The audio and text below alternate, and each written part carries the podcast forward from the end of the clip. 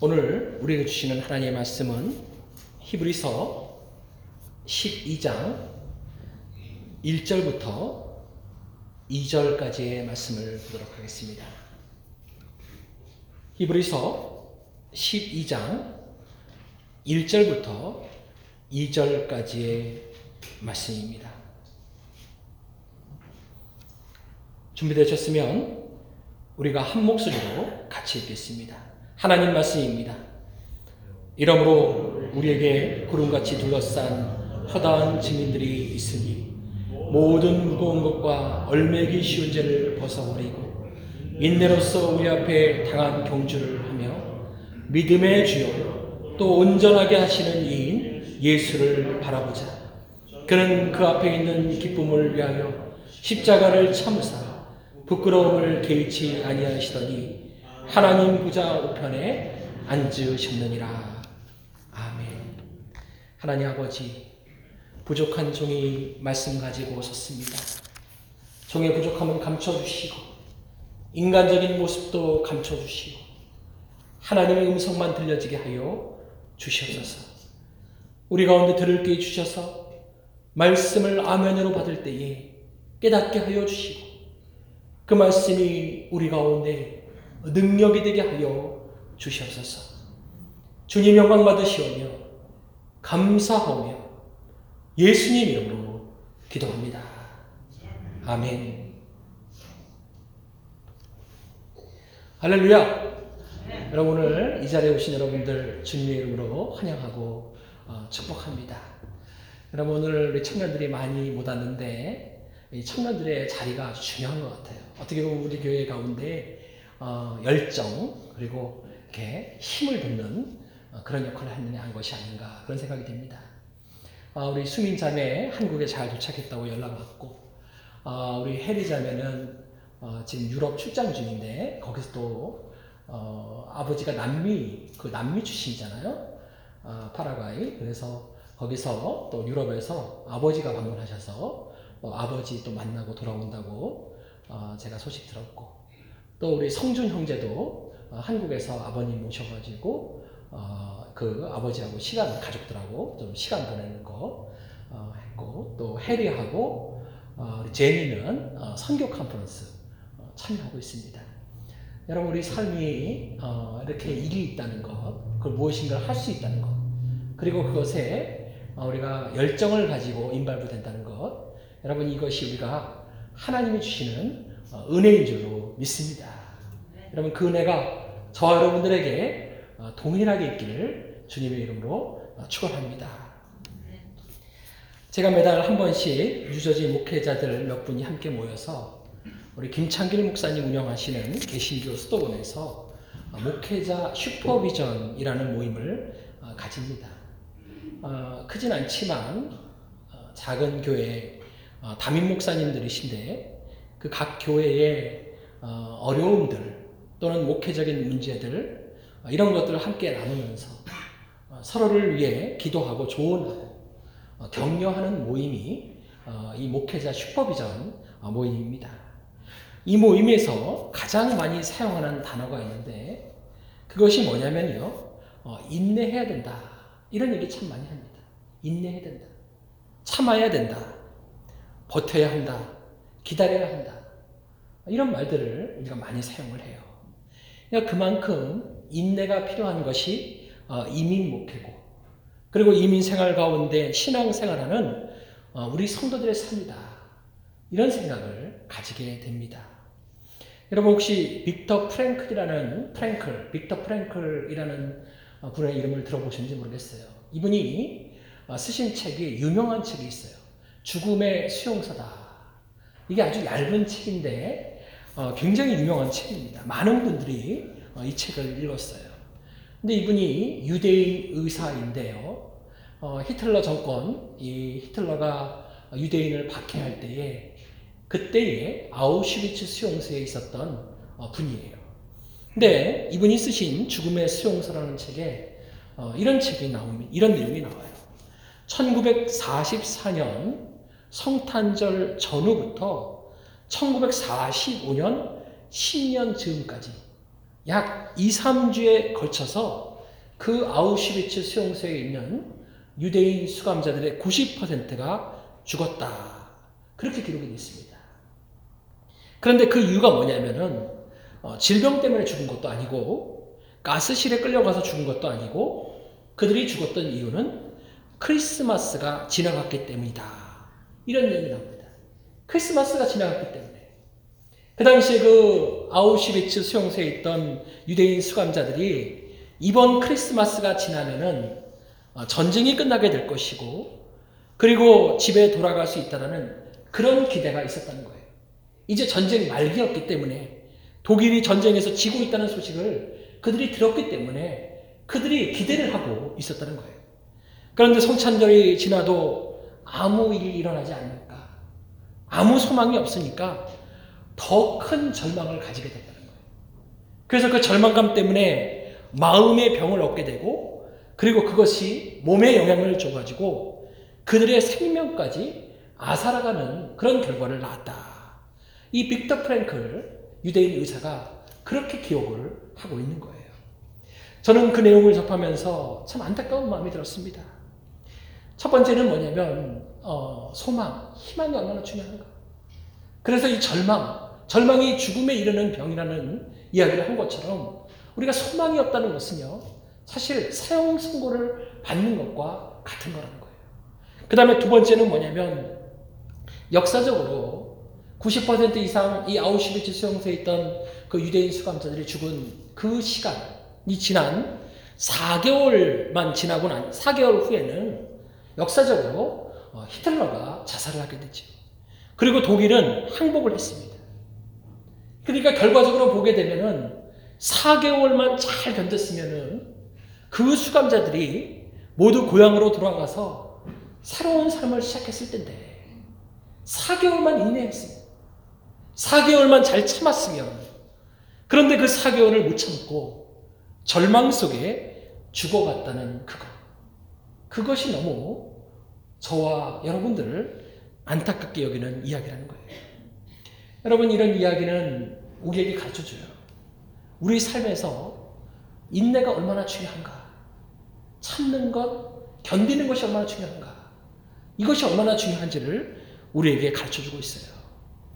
여러분, 저와 여러분들은 믿음으로 구원을 받았어요. 하지만 여러분 이 믿음이 열매를 맺기 위해서는 인내가 필요한 거예요. 여러분 우리가 믿음이 세상을 이긴다고 얘기합니다.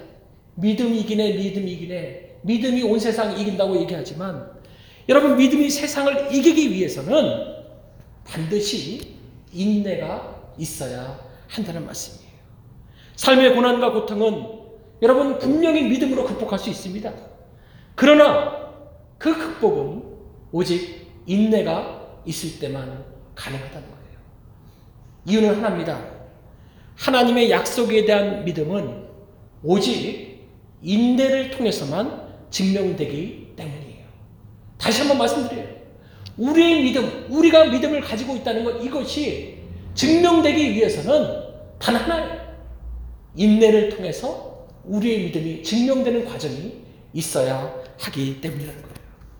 그래서 저는 오늘 인내에 관해서 말씀을 드리려고 합니다. 성경에서 인내에 대해서 무엇이라고 얘기하는가? 그러나 여러분, 제가 먼저 결론부터 말씀드리면, 우리가 생각하는 인내와 성경이 우리에게 가르쳐주는 인내와는 많은 차이가 있다는 것을 먼저 말씀을 드리고 싶습니다. 여러분 오늘 우리가 읽은 이 히브리서 12장 이 앞부분의 히브리서 11장이 믿음의 장입니다. 그래서 여러분 잘 알다시피 믿음은 바라는 것들의 실상이요 보지 못하는 것들의 증거다.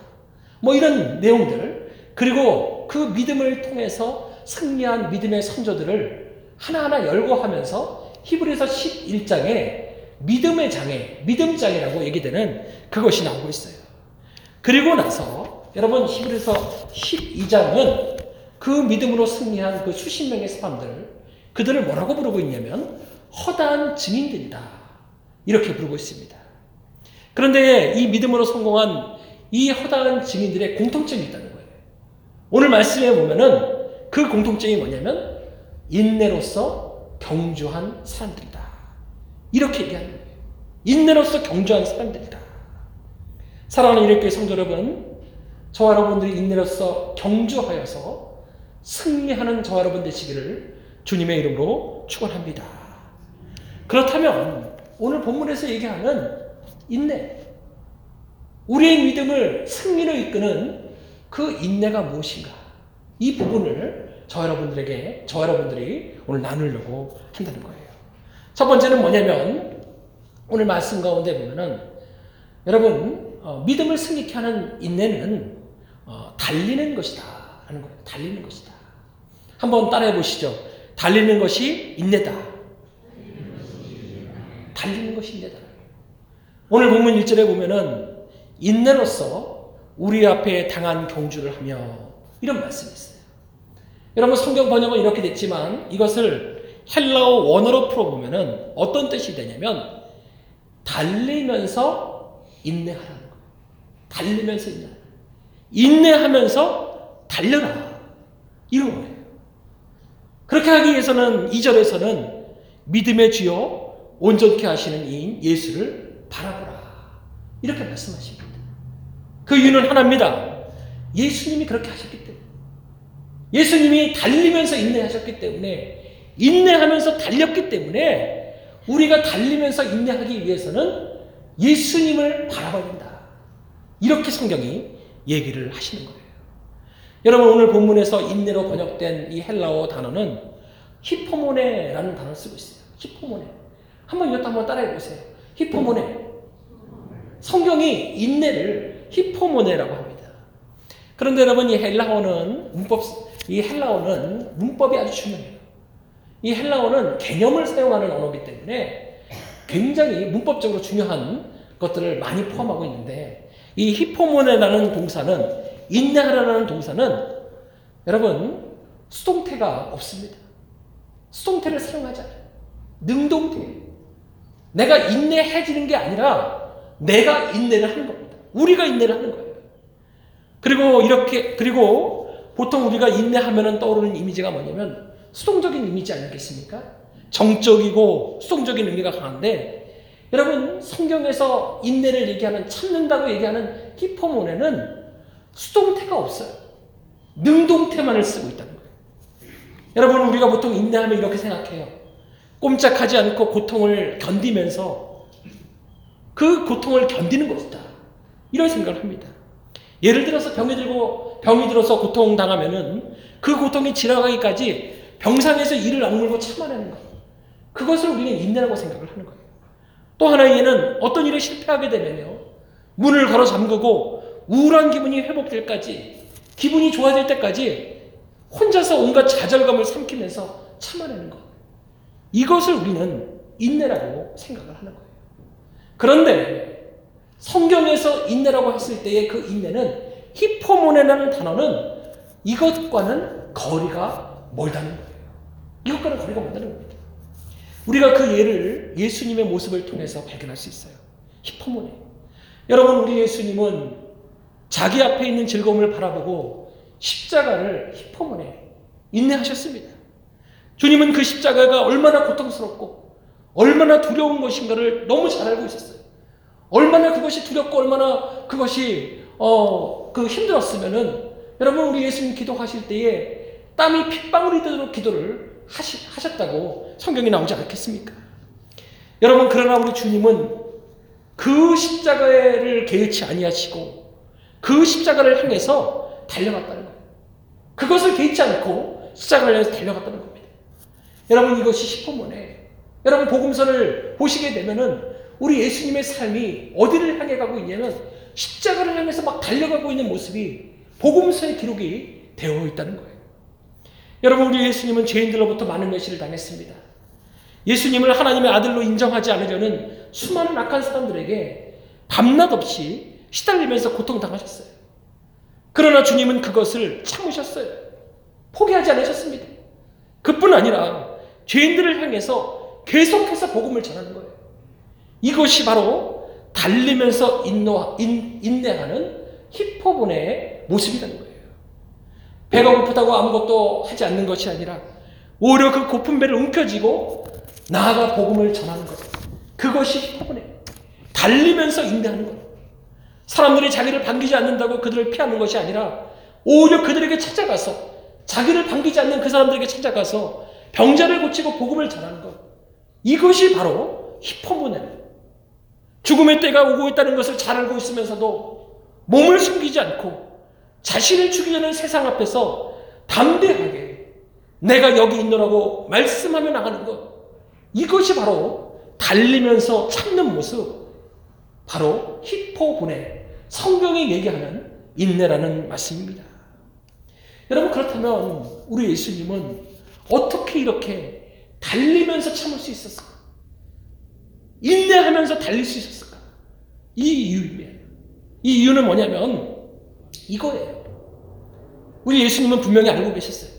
하나님의 뜻이, 하나님의 역사가, 하나님의 계획이 나의 인내를 통해 분명히 이루어질 것이라는 것. 그거. 다시 한 번 말씀드려요. 내가 참고, 내가 달리면서 이렇게 참을, 참고, 그리고 인내하면서 달린다면 반드시 이것을 통해서 하나님의 역사가, 하나님의 계획이 이루어질 것이라는 이것에 대한 분명한 확신이 있었기 때문이라는 거예요. 여러분, 여러분의 개인적인 삶도 마찬가지지만 우리 일에게도 마찬가지입니다.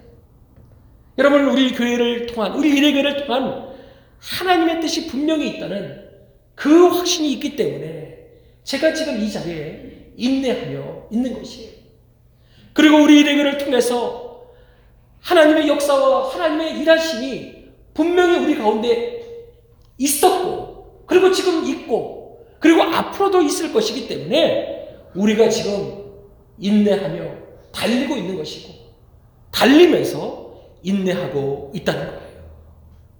마치 우리 예수님이 고통스럽고 부끄러웠지만 그 십자가가 하나님의 가장 분명한 뜻이라는 것, 그것을 알았기 때문에 참을 수 있었던 것처럼 말입니다. 특별히 사랑하는 이력교회 성도 여러분, 달리면서 인내하시고, 인내하시면서 달리는 역사가 저 여러분들에게 있기를 주님의 이름으로 축원합니다. 두 번째는 뭐냐면 성경에서 얘기하는 인내입니다. 성경에서 얘기하는 두 번째 인내는 뭐냐면 기뻐하는 것이다. 기뻐하는 것이 인내라는 거예요. 여러분 한번 따라 한번 해봅시다. 기뻐하는 것이 인내이다.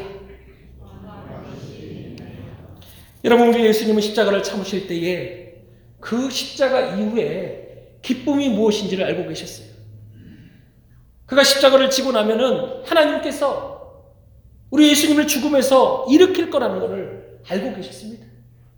그리고 그 부활의 영광을 통해서 죄와 사망의 권세를 이기고 참 승리를 주실 거라는 것을 알고 계셨어요. 그리고 십자가에서 승리하고 나면은 하나님께서 하늘과 땅의 모든 권세를 위임해 주실 것을 알고 계셨어요. 그리고 그것을 통해서 온 인류가 구원받는 영광의 날이 도래하게 될 것이라는 것을 우리 예수님은 알고 계셨어요. 그것을 분명히 알고 계셨기 때문에 우리 예수님은 기뻐하면서 참으시고 기뻐하면서 인내하신 겁니다.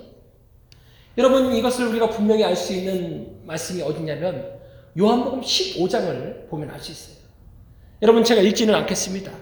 그런데 요한복음 15장은 뭐냐면 예수님의 고별 설교예요. 이제 몇 시간 후면은 예수님이 십자가를 져야 되는 그 상황 가운데 있을 때에 제자들하고 나눈 말씀이 요한복음 15장에 기록이 되어 있어요. 그때 우리 예수님 뭐라고 말씀하시냐면 이렇게 얘기합니다.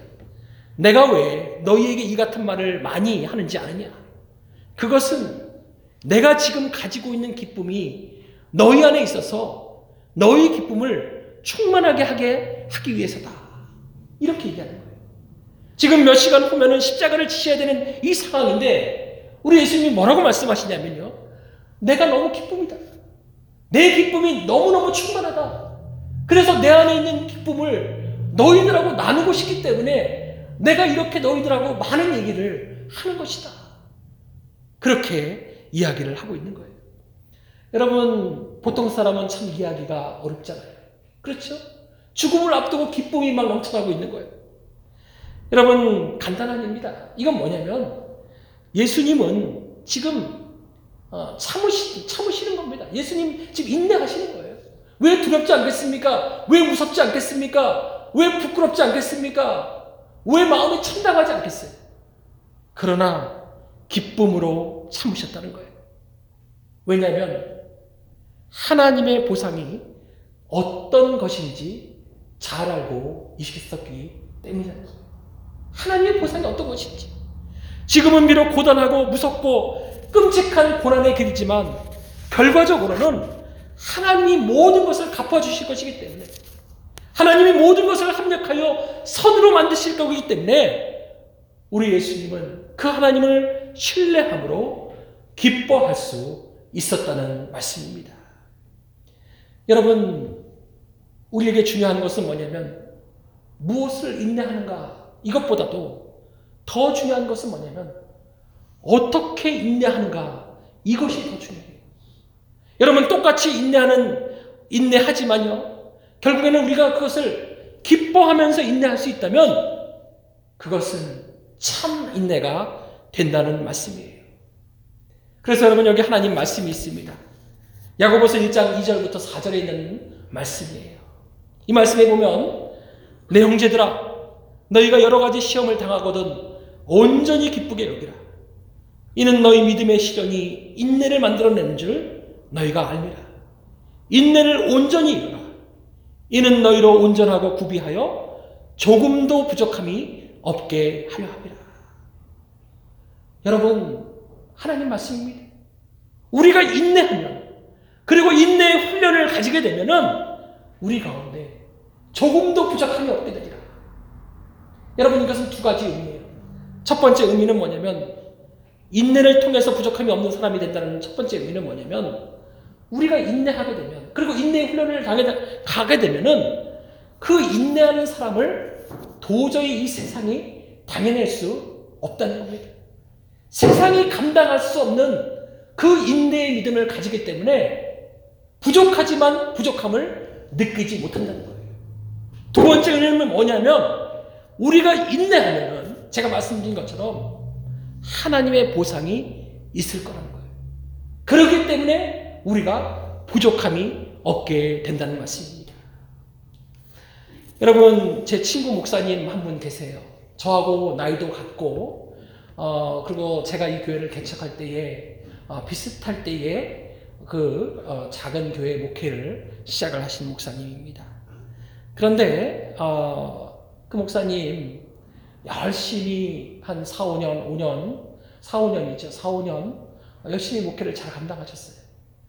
그러나 목사님 탈진하게 되고 인내하면서 정말 열심히 했지만 또 교인들도 힘들어지고 그러면서 교회가 어, 문을 닫게 됐습니다. 참 진실하신 목사님이에요. 여러분 목사는 목사가 안다고 어, 제가 목사로서 볼 때에 정말 얼마나 훌륭한 목사인지 모릅니다. 말씀 참 좋고 인격 훌륭하고 기도 많이 하고 정말 어, 비교해서 죄송하지만 저보다는 10배는 나온 정말 훌륭한 목사님입니다. 그런데 그 목사님이 어, 그런 어려움 당하면서 많이 힘들어졌잖아요. 많이 인내했습니다. 제가 알죠.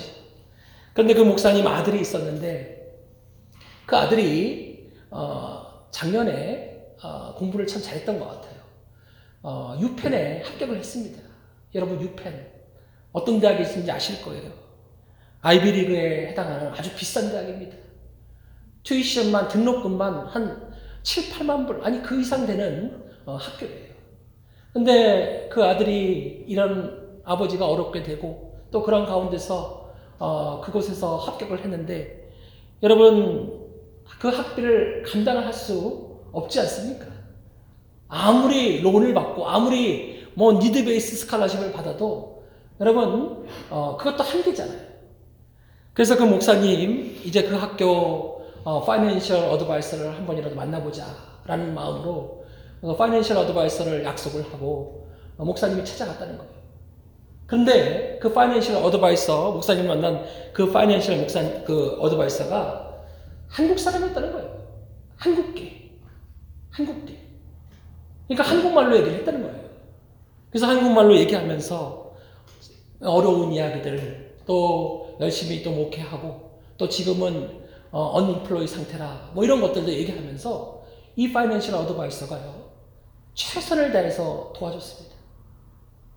일반인은 알지 못하는 그 전문가만 아는 그런 많은 장학금을 찾아서 이 아들을 어, 유펜에 입학을 시켜줬는데 저도 깜짝 놀랐습니다. 한 학기에 이 목사님이 부담하는 그 학비가 100불이라는 겁니다. 100, 100불이래요. 제가 물어봤어요. 론은 따로 있는 거 아니냐고. 론 어때요? 100불. 7, 8만 불 되는 대학을 한 학기에 100불에 다니게 된 거예요. 여러분 놀랍지 않습니까? 놀랍지 않아요? 여러분 아무리 가난하다고 그렇게 해주는 대학이 그렇게 주지 않습니다. 그러면서 그 목사님 하시는 말씀이 하나님의 payback 같다. 하나님의 payback 같다. 그러면서 하는 얘기가 그 financial advisor가 그랬답니다. 아들이 하나 또 있는데 아들이 UPenn에 다시 들어오게 되면은 그 두 번째 아들도 내가 도와주겠다. 그렇게 이야기를 했다는 거예요. 여러분, 여러분 우리가 반드시 알아야 돼요.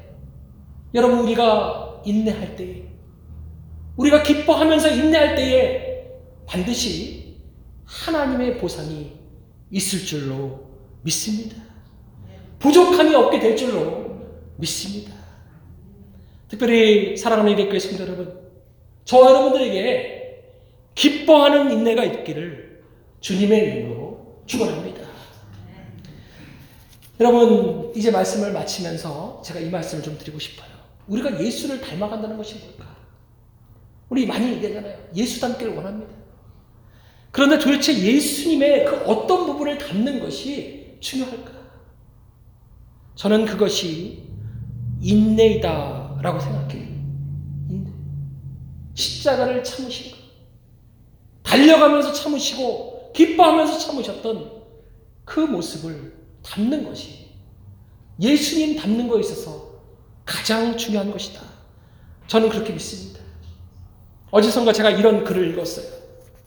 여러 가지 시련이 당신의 삶에 들어올 때에 그것을 침입자로 여기지 말고 친구로 맞이하십시오. 시련은 당신의 인내를 훈련하기 위해서 파견된 것임을 잊지 마십시오.